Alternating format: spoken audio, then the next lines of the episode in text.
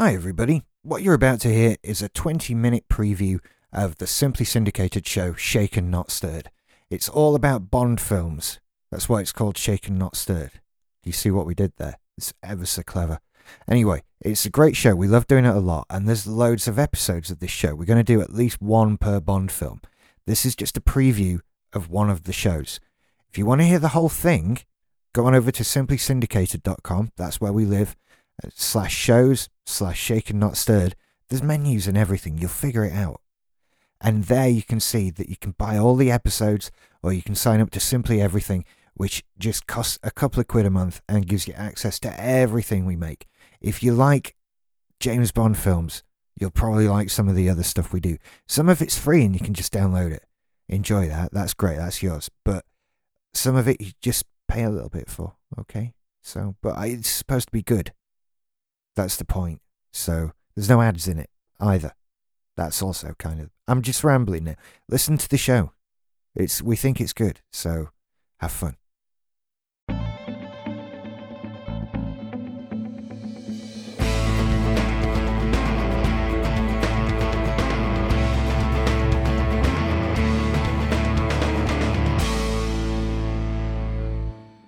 Hello, welcome to Shaken Not Stirred. I'm Rich, and this is Nick. Hello. Don't get us mixed up. We're here to talk about Goldfinger, the third James Bond film, starring Sean Connery. Uh, her, starring Sean, Sean Connery. Words are gone now. We're, we're in trouble. Uh, released in 1964, directed by Guy Hamilton. This yes. is a- again. again because they'd only done three at this point. Yeah. It- so they're stuck with the same direct. I mean, you don't get that these days, do you? I mean, apart from the, a, a trilogy of films, like you know, Nolan did the Batman films, but Yeah. he knew that was three films. I, I still think that's a rarity, though, isn't it? Even with Nolan and the I get- Batman films, because you didn't have. Right, hang on. Now you're forcing me to do a Google search for movie trilogies. Jeez, I'm just looking through his IMDb. Guy Hamilton did loads of them. He did loads of them. He did Diamonds Are Forever, Live and Let Die. The first two as well. Yeah, that's that's it. Um, or am I? You see, the X Men films they weren't all the same guy. No. All the Harry Potters were different people. I think the same guy did the last three, or something Yeah. like that. I don't know that about. must have been a cushy job. Yeah, It's all written for you. The president has been set. Exactly. You just need to film it, really. Um. So I, I don't know. I think nowadays it's quite rare that somebody does. Mind you, they didn't. Do you know what?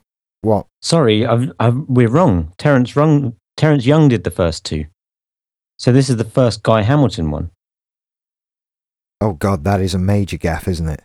isn't it? That that is terrible. I'm so glad you you realised that before we really got into this, because that would have been terrible.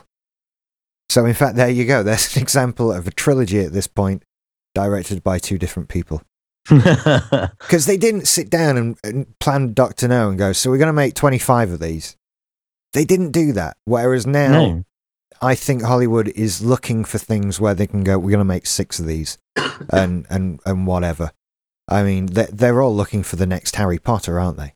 Which They is, are, yeah. Which is why we've got Hunger Games and had Twilight and that sort of thing. And there's a few I'm noticing that are from series of children's books. Um, I think that's a lot. What's giving a lot of weight to them possibly making the Dark Tower series of books, Mm. which would be awesome. But because there's like seven of them, so you've already got the next load of movies sorted. Anyway, What about what about the um the Narnia films? Were they the same person? I seriously doubt it. I didn't see a single one. You know, Did you not? I saw the first one. I quite enjoyed it. the definitive version of the the Narnia stories is the BBC, BBC. and that's Yep. really all there is to it, isn't it? I mean, It looks horrible these days. Oh, I know. I saw it when it came out on DVD a few years ago. It's horrific. Uh, but no, no, they'll never do better than that. You can throw all the money and special effects at it you want. In fact, I think that makes it harder to beat. Clearly, because watching but it, Liam Neeson as uh, as um uh, I was going to say Sauron. Then what's the what's the line called? Aslan, Aslan. Liam Neeson as Aslan. That's a that's a good that's a good cast. there, isn't it? Yeah, I'm with you on that one. I'm with you on that one. But do you remember when when we first saw Aslan in Lion the Witch in the Wardrobe? How Hmm. amazed we all were at that lion. I know. It was it- how is that not a real lion we're seeing? Surely they've trained a lion to speak. and the whole everyone was just amazed by it. And now it, it looks horrific. It's an animatronic puppet, isn't it? Yeah. Yeah, it's not good. Well, it was for 19 whenever the hell it came out. Would have been the 80s, surely. I don't know. That seems early. I don't. Yeah, it will have been actually, because I remember we were reading the books at school at the same time, and that didn't happen at secondary school. Should we talk about 1988 was Lion and Witch in the Wardrobe. right? Um, which is way after 1964, which is when Goldfinger came It out. is good segue there. Thanks. I The- struggling. Okay, one thing that became clear for me when we were watch when I was rewatching this again. The, I must admit, Goldfinger seems to be the one that they play on Sky Movies 007 more than any other. it's the one they always play. It's. I think it's probably the the most famous one. It's the most quotable. I think. Definitely. Um, and so I feel like I've seen it 200 times in the last six months or so. Yeah. Um, but one thing that's that's really evident when when you're watching it with an analytical eye, so to Hmm. speak, it's clear that this was the one that kicked off the next 20 in Yeah. terms of style and stereotypical James Bond esque content. This. Yeah. I've, The- I, in my, in my notes, I've written down that this is the start of you know the catchphrase, the start of the the scene where he orders his drink. The start of you know it's it it starts a lot of the the trends that that happen in the next few films. If it was a TV show, we'd say this is when it grew its beard. Yes. Um, because that's that's the for those of you not in the know, that's a reference to Star Trek: The Next Generation. When Riker grows his beard, the the show gets good, and so it's kind of known that when a show grows its beard, that's when it really gets going. And and we'll let you know as well when we reach uh, the films that jump the shark. yes, that's the next thing, isn't it? When Fonzie jumped over the shark on his motorcycle, that was too much for that show. Then, rather famously, there's a whole website devoted to listing when different shows jump the shark. I've got to find that and bookmark. I it. think it's jumptheshark.com. Is it? I don't think there's a lot of searching involved. The silence It you're is Jump the hearing is where we're both typing in jumptheshark.com. No, no, that takes me to TV Guide and a load of pop-ups. Thanks, Rich. Oh, yeah, yeah, it does. Oh, I bet they bought it. There's a picture of a massive woman grinning at me on it. yes, I know. She's enormous. Oh, well. Jumptheshark.co.uk. I think that's it. Yeah, it is jumptheshark.co.uk. Right. We've slammed it. It won't load for me. Oh, really? Yeah, that's what, all two visitors. I'm, I'm worried that my uh, down. connection's down. No, I can still hear you. It's fine. it's all fine. Where were we anyway? So, we, Uh, right. Goldfinger, yes. Let's So, start at the beginning and work our way through. Let, should, we, should we talk about who's in it first? Okay, if you like. so this is uh, Sean Connery as Bond, as we said. It's also uh, probably, I would say, the most famous characters as well. So you've got the introduction of Pussy Galore in this film, played by Yeah. Honor Blackman, and Auric Goldfinger. Everyone always remembers Auric Goldfinger, played by Gert Frobe. Who you will otherwise know from Chitty Chitty Bang Bang. Oh, of course, He is the evil Baron Bomburst. of course. Bomburst. I don't, I haven't seen that film for years. But that's who he is. Um, you've also got the return of Felix Leiter, MQ.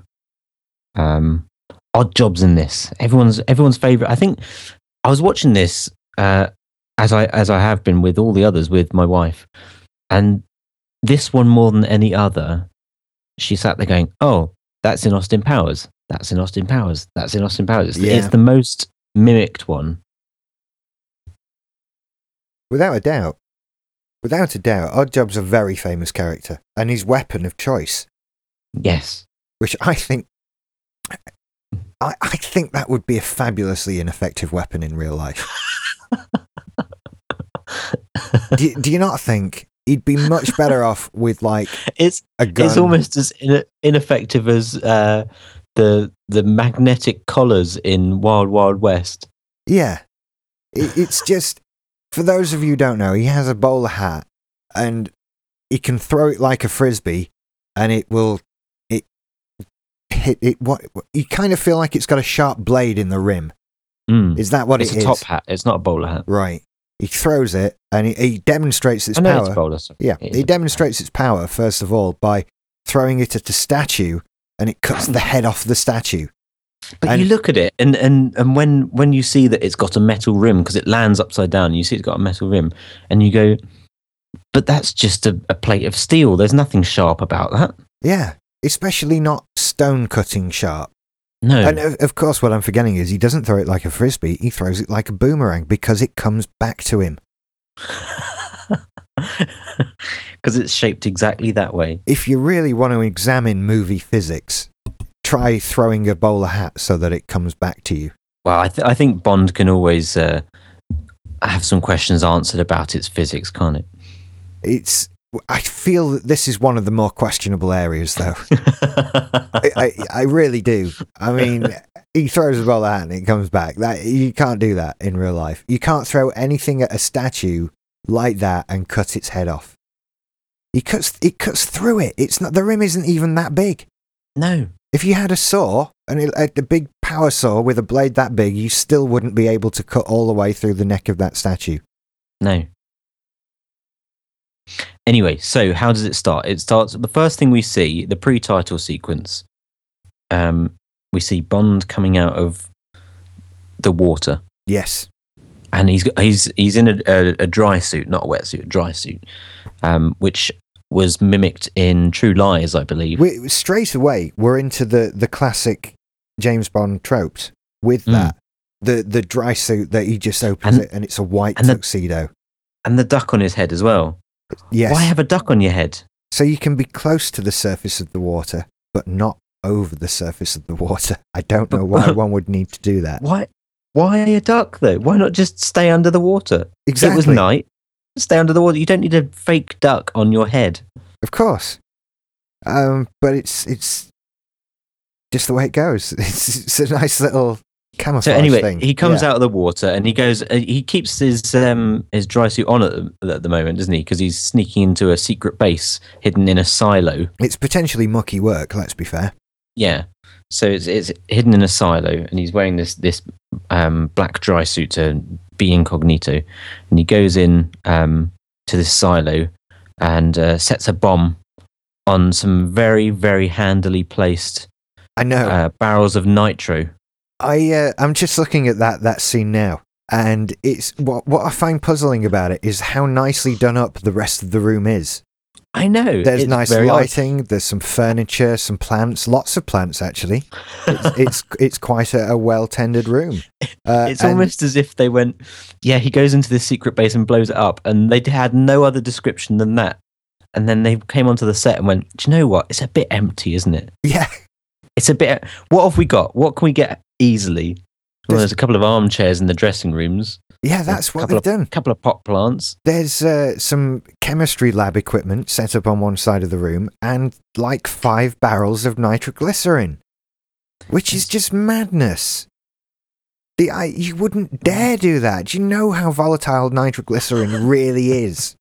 Like, seriously, I, I've seen someone do the experiment where they put a, literally one drop of nitroglycerin on a piece of blotting paper and hit it with a hammer, and the paper explodes that that's how volatile it is. It used to be made um, in woodland, away from any other buildings, and even then they would construct fe- large fences around the factories it was made in, not to keep anyone out, but to stop the factory flying out should there be an accident. It's that volatile. But whoever this is has got five barrels of it just sat in their office in a silo. in a silo with that's the there's not even like a proper door everyone who goes in and out has crawled through that same hole that james bond's crawled through that he knew how to open instantly. how did they get the furniture in there they must have built the silo around it. that's the That's only why. That's why it looks quite dated. it's been there for years. No one thought about it. Yeah. They could maybe that's what it was. You know, the silo was built around it, and they went, "Oh shit, that's where we need to st- where we need to store the nitroglycerine. We can't get these chairs out. Oh well, it doesn't matter. We're just storing nitroglycerine there. Just leave them. So that's that's what they as do. well water the plants whilst they're in there." Yeah. Um. He, needless. so to he say- comes he comes out he set this bomb and he comes back out and, and goes and joins a party now this is another trope of bond isn't it he goes and joins a party just as an explosion happens Yeah. And he doesn't bat an eyelid. no Everyone And- else goes mental, but he doesn't. He knew that it was his the only one not running away and in fact in fact i'm pretty sure that that happened in from russia with love as well didn't it Hmm. there was a big explosion and he was the only one not running Um. It's when he when they uh, when they're getting out of the Russian building with the what do they call it? The little typewriter thing. And yeah, Oh, yeah. that you're absolutely right. The bomb is set to go off at three o'clock or something. It goes off, and everyone goes mental except for him, who just stands there for a few seconds and then gets on with what he's doing. Yeah, that's what it is. But it's guess- showing I that he's cool. Yeah, it's showing that he he nothing can can flummox him at all. Hmm. Because you and I would probably flinch a bit if an a explosion a little blew bit maybe. Yeah, Probably couldn't be able to hear or see for a while. there, there is that as well. Um, I suppose that depends on how close you are.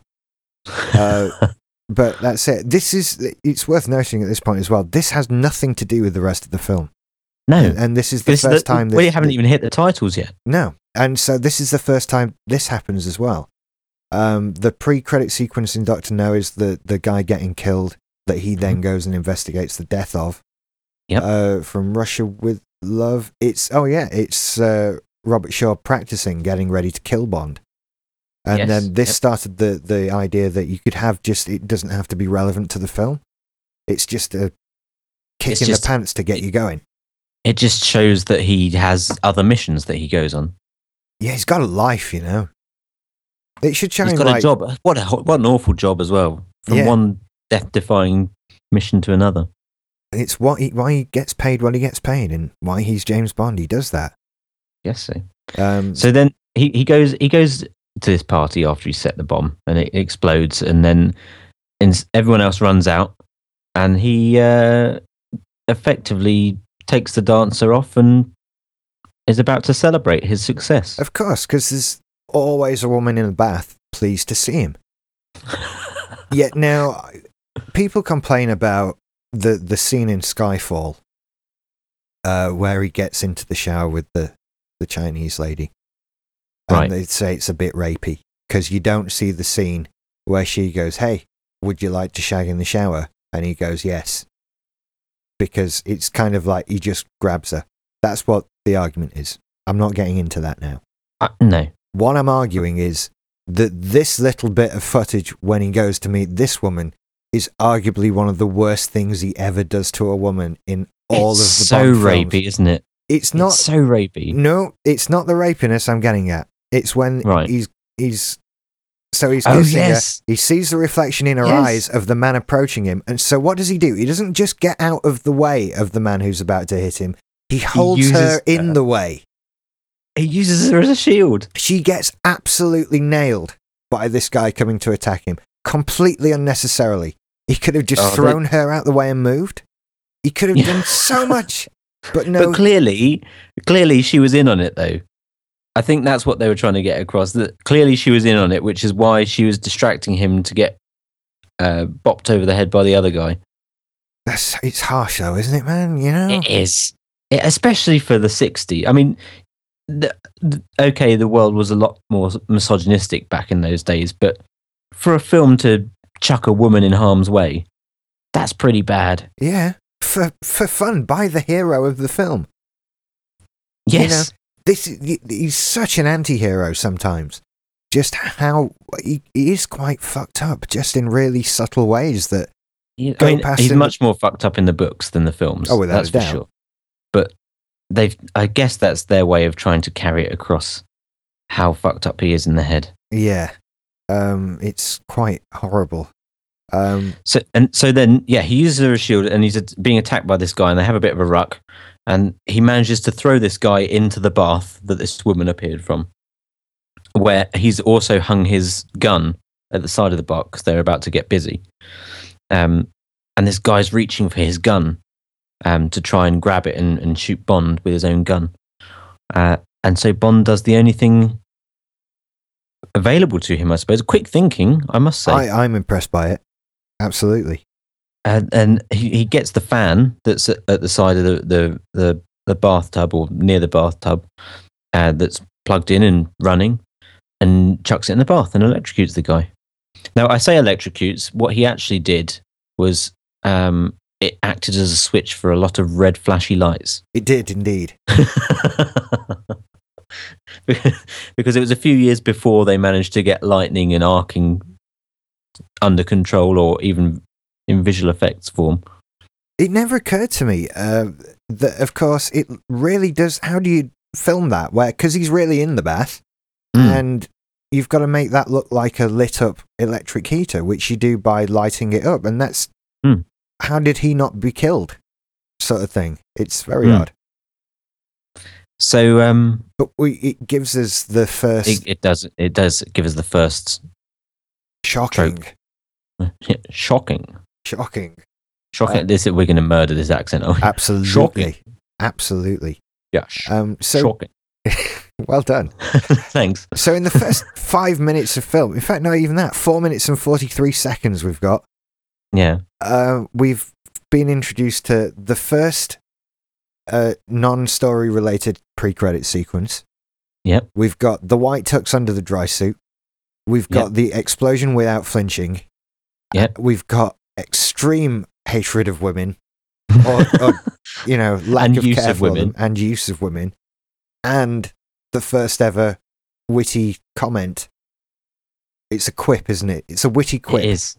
Yes. after killing someone. That's five major James Bond related things in the first four minutes and forty six seconds. it's almost as if it's almost as if it was supposed to be seen by an audience. They, and they said, "Oh, come to the cinema, see a film," but they forgot to tell them what it was. And so, in the first four minutes forty three seconds, they chucked all that in so that people go, "Oh, it's a Bond film."